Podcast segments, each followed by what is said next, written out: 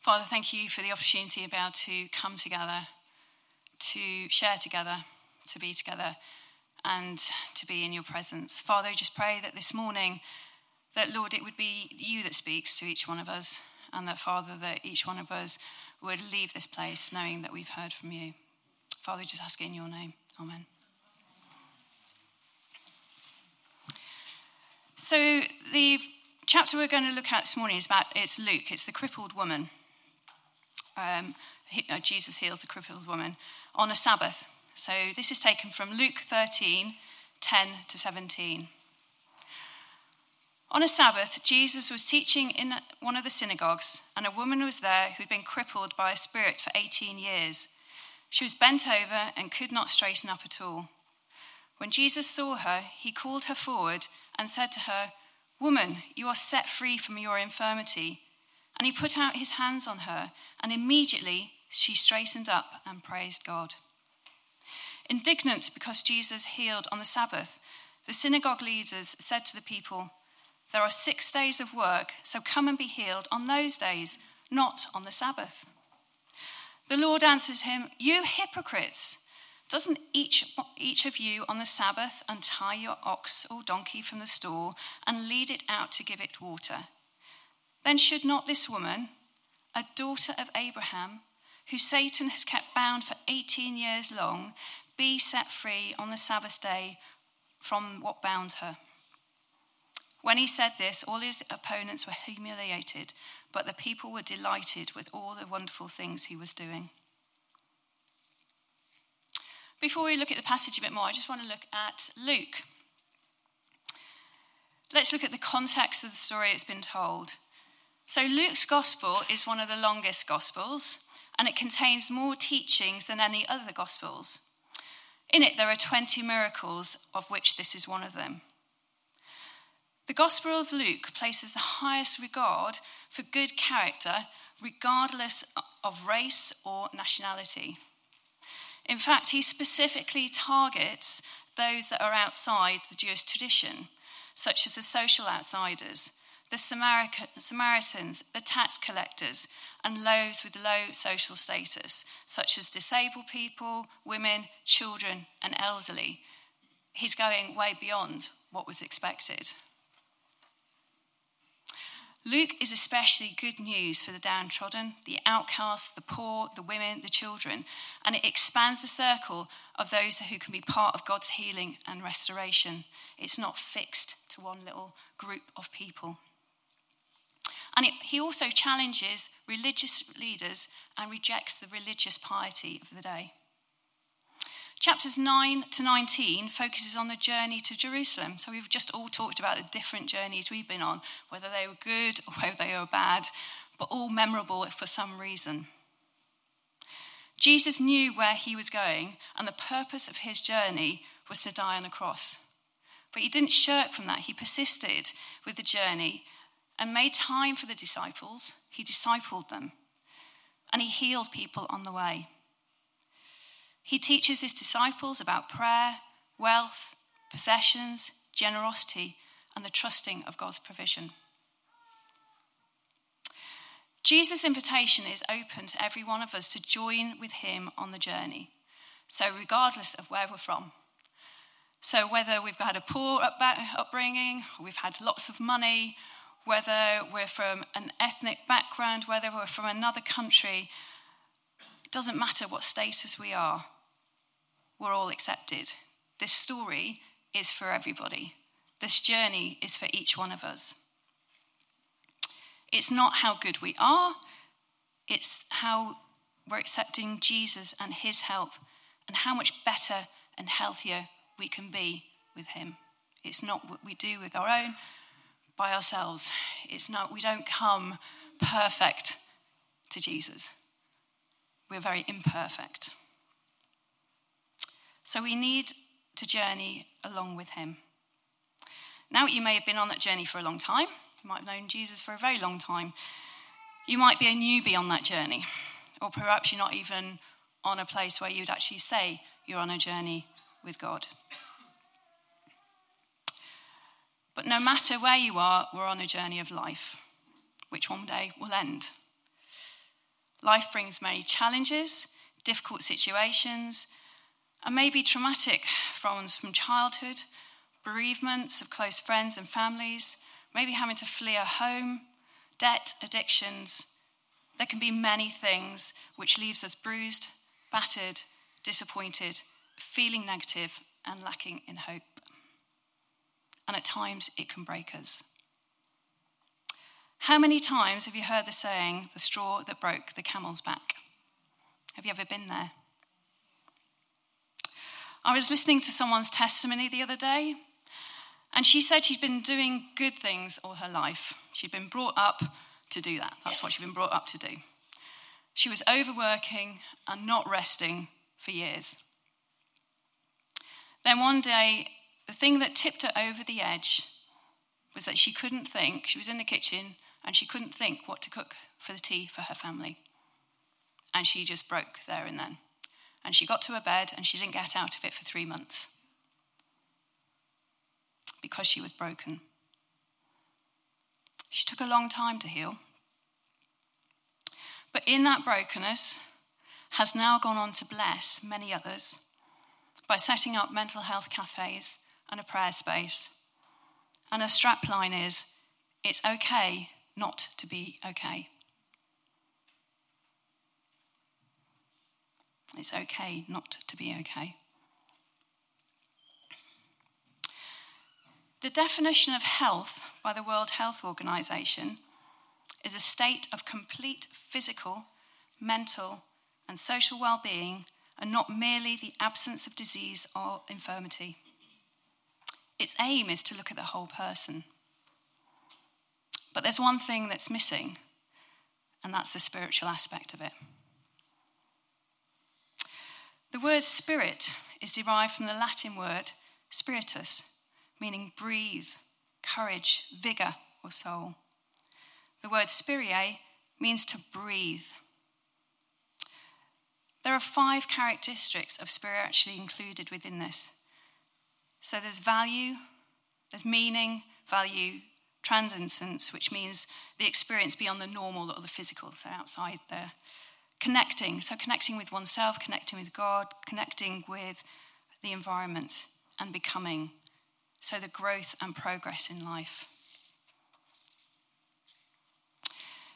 In a paper published in the Journal of Medical Ethics and History of Medicine, the authors say spiritual health is extremely important for many researchers to the extent that it's seen as one of the key aspects of health. According to numerous studies conducted on various patients, spiritual health leads to improved mental health and is positively related to physical health. For instance, it may help patients experience lesser pain. So it's really interesting that clinicians now acknowledge the impact that spiritual health can have on a person's physical health and well-being. There's a term called the clinical iceberg. And this was developed by a clinician about 50 years ago, and it was just to describe um, diseases or um, that, that aren't reported. So if you can imagine an iceberg, you always just see the top of the iceberg, and underneath, there's masses of an iceberg. So basically, he's demonstrating that only about 10% of illnesses are reported, whilst the remainder are hidden. Pauline, can you show the, slide, the second slide, please?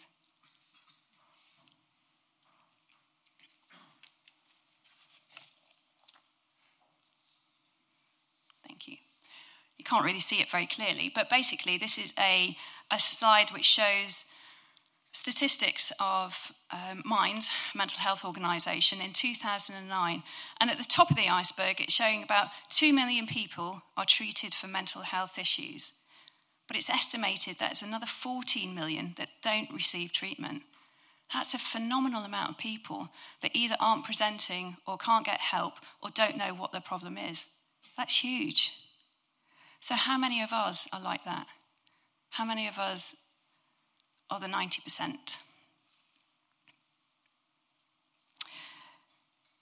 So we need to acknowledge that we need help, not to keep going in our own strength and ignoring our pain.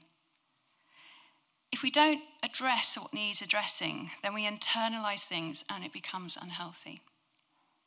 And it can also come out of us in an unhealthy way. We can come, become bitter or affected by mental health issues, which not only affects us, but also has a negative impact on those around us. There are verses in the Bible which acknowledges this. So Psalm 32 verse 3. When I kept it all inside, my bones turned to powder. My words became day-long groans. How many of you felt like that? Proverbs 18:14. A healthy spirit conquers adversity. But what can you do when the spirit is crushed? Being broken isn't where anyone of us wants to be. It's not somewhere you go, oh, yeah, that's decent, I'll go there. It's a difficult place. But there are times in our lives when we need to stop,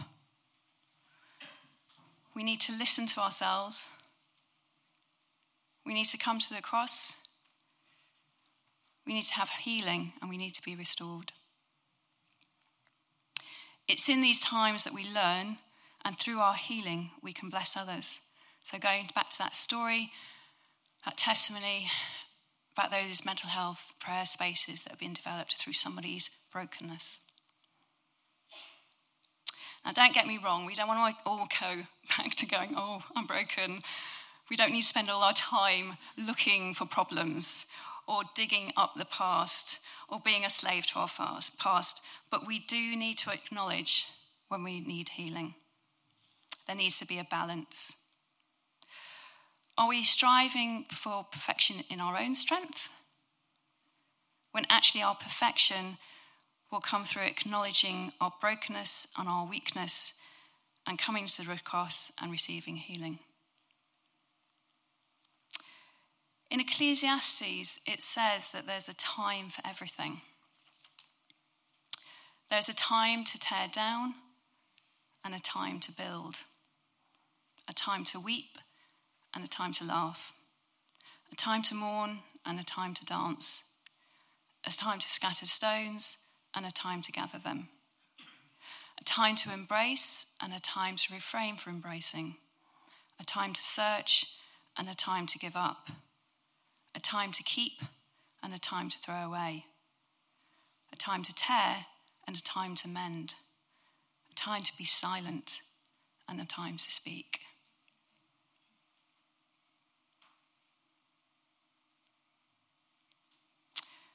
But do we feel safe in sharing our brokenness?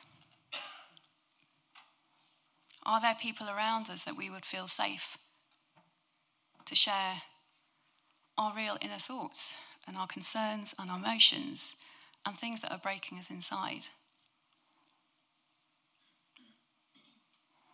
If we're about to make ourselves vulnerable, can we trust those persons around us? And are we willing to come alongside and journey with someone and to support them in their brokenness. In general, the, Brit- the British are pretty reserved. Um, when you compare Americans and the British, they're really quite different, aren't they, in, in how we present ourselves and what we say. We don't tend to go around sharing our deepest feelings with one another, particularly older generations. My dad was a case in point he found it really difficult to talk about his feelings and, and just generally didn't. So, emotionally, it was really difficult to support him when he was sick with cancer. But it wasn't really his fault. He was a product of his generation. People just didn't talk about their feelings. So it was difficult for him to, to express his feelings, even. I often wonder how soldiers who lived with shell shock, or now called PTSD, you know, survived after the First World War. The mental health issues weren't really acknowledged or really understood. Imagine the isolation, the fear, the hurt, the ongoing relentlessness of their condition because it wasn't understood. A hundred years on, we're in a much better place. We're in a place where we can actually express our feelings and there is an understanding about mental health and the impact that it can have on our health.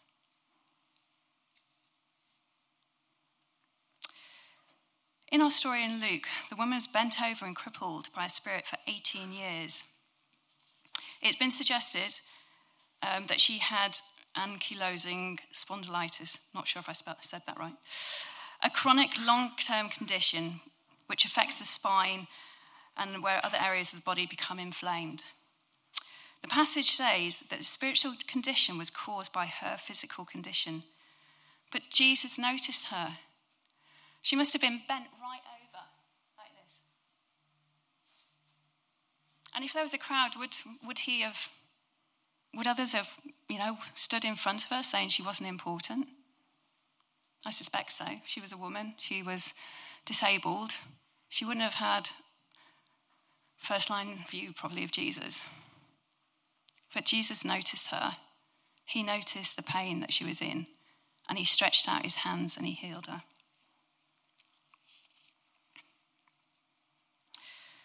In Kingsway, are we ready for people to be open and share their real selves? I think as a church, generally we're accepting and welcoming. You know, we have great stewards and welcomers, we have a tea and coffee, and we have welcoming smiles. But are we really ready to come alongside a broken world? It's a changing world, and there are lots of views and beliefs which we may feel we can't support. But are we ready to put aside our preconceived ideas and allow Jesus to work and heal? Jesus went in and he spoke to the undesirables. He didn't ostracize them, he made a point of going to be with them. Or are we like the Pharisees in the passage that were too concerned that healing had been done on the Sabbath? I just want to use an example, an experience of mine here in Kingsway. During the Brexit referendum, sorry to mention the B word, I chose to vote to remain. But it's not something I felt comfortable with telling the majority of people in Kingsway about, because I'd felt there'd been a lot of pressure to vote another way. I actually felt like a real outsider for voting a different way, and as a result, I nearly left Kingsway. And I know I wasn't the only one. I know the referendum caused a lot of divisions within nationally, so I'm not using this as an example to condemn at all, but to really say, are we really ready for, to allow people to be honest, to allow them to share their real thoughts and views, which may not be what we want to hear, because it doesn't fit with our nice version of Christianity.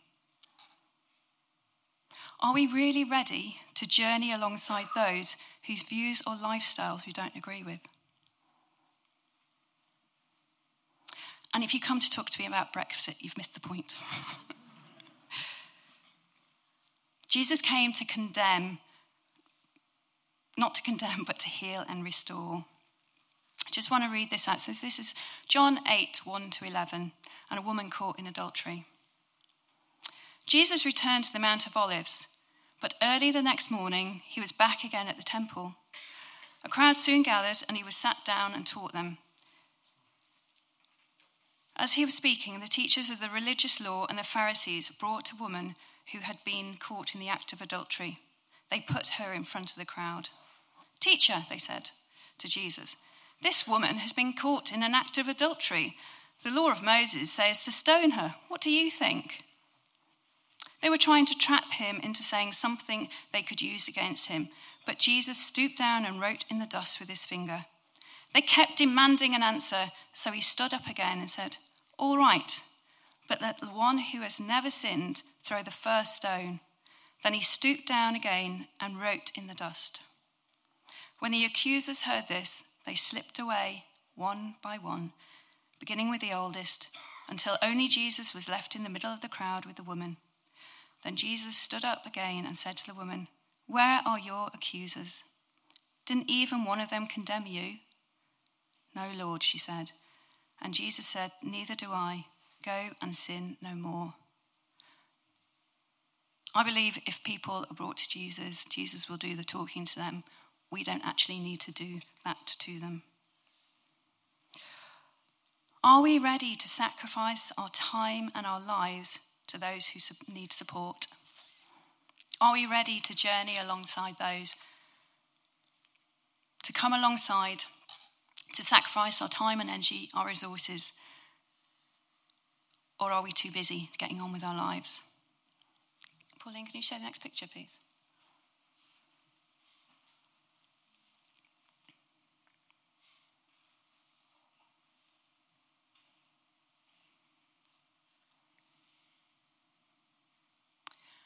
So I'm not sure if anyone remembers this picture from the 2016 Rio Olympics. The New Zealand distance runner, the one that's on the left, um, runner Nikki Hamblin and the US soldier Abbey D'Agostino were four laps to the end of their 5,000 metres in Rio when they collided. Can you imagine? You spent four years getting in peak physical fitness um, you spent all that time, all that energy denying yourself from your friends, doing things, other things that you want to do, and it comes to a crash on the, um, on the racetrack. The New Zealand runner Hamblin stumbled and fell face forwards, causing a US competitor who was running directly behind her to hit the track as well, falling on the side of her body.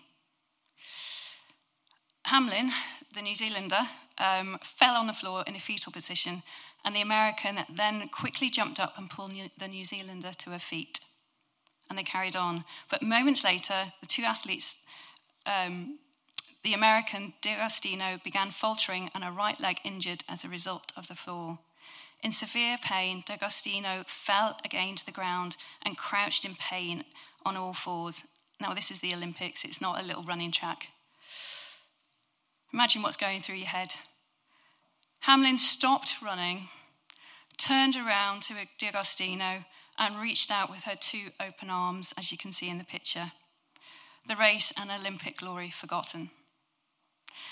Later in an interview, Hamblin said, When I look back to Rio 2016, I'm not going to remember where I finished. I'm not going to remember my time, but I'll always remember that moment.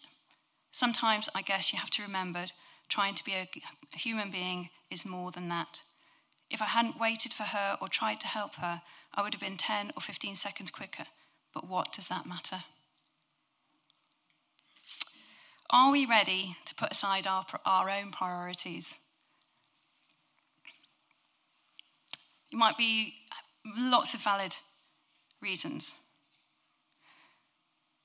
But we need to stop and look at those around us. We don't have to support everyone, and nor can we. It would be overwhelming, and we'd end up broken as well. But I think if we're listening to God, then He naturally brings us alongside those in need, or provides those, if we're in need, provides those to come alongside us. We're living in a broken world. How are you and me going to survive this broken world and help others in this broken world? We need to acknowledge when we're broken and address it, not leave it. We need to help others to come to the foot of the cross and to be still and know that I am God. Pauline, can you play the song, please?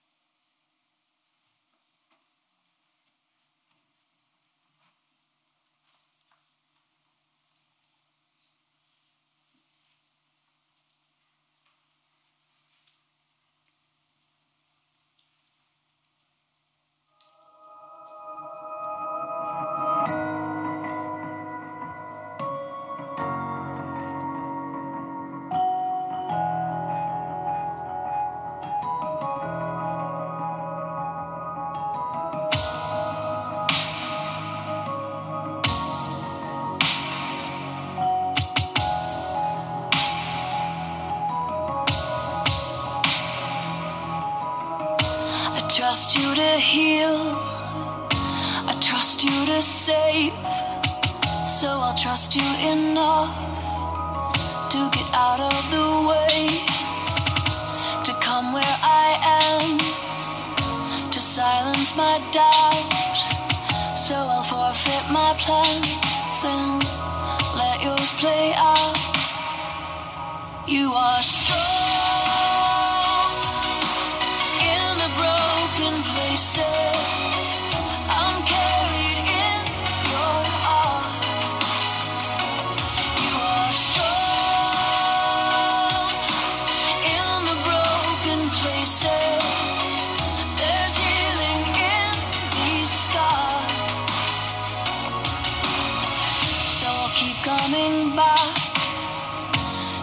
You said first. Beyond what I see, beyond how it hurts. Whatever you ask, God, no matter how hard, the place of my breaking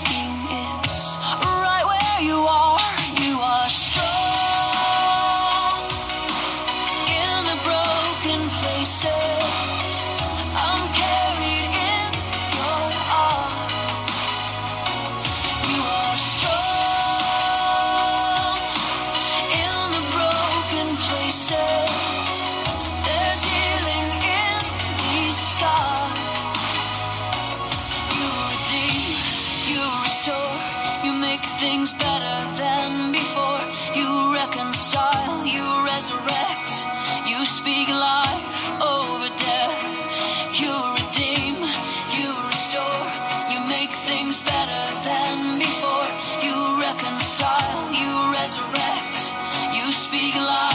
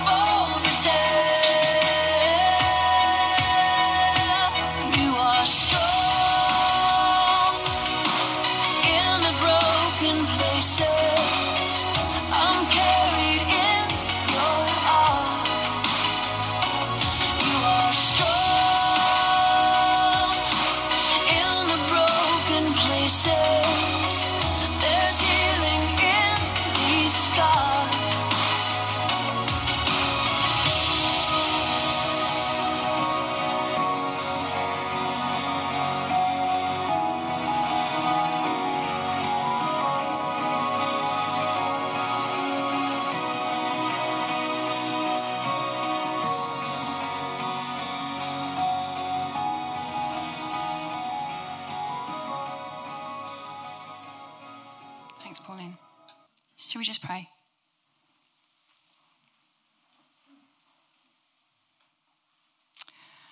Father, I just thank you that wherever we are on the journey, that you are alongside with us, that you have your arms around us, and that is there for everyone. Father, we just pray that you would help us to acknowledge the things that we need to acknowledge, Lord Jesus, to you. That, Father, that um, you'd bring alongside others to support those in need. And that, Lord, we would also be a support for a broken world. Father, I just give you thanks that you do bring healing, that you do bring restoration, that you do bring new life, and that you are worthy to be followed. We just give you thanks in Jesus' name. Amen. And there's tea and coffee at the back there.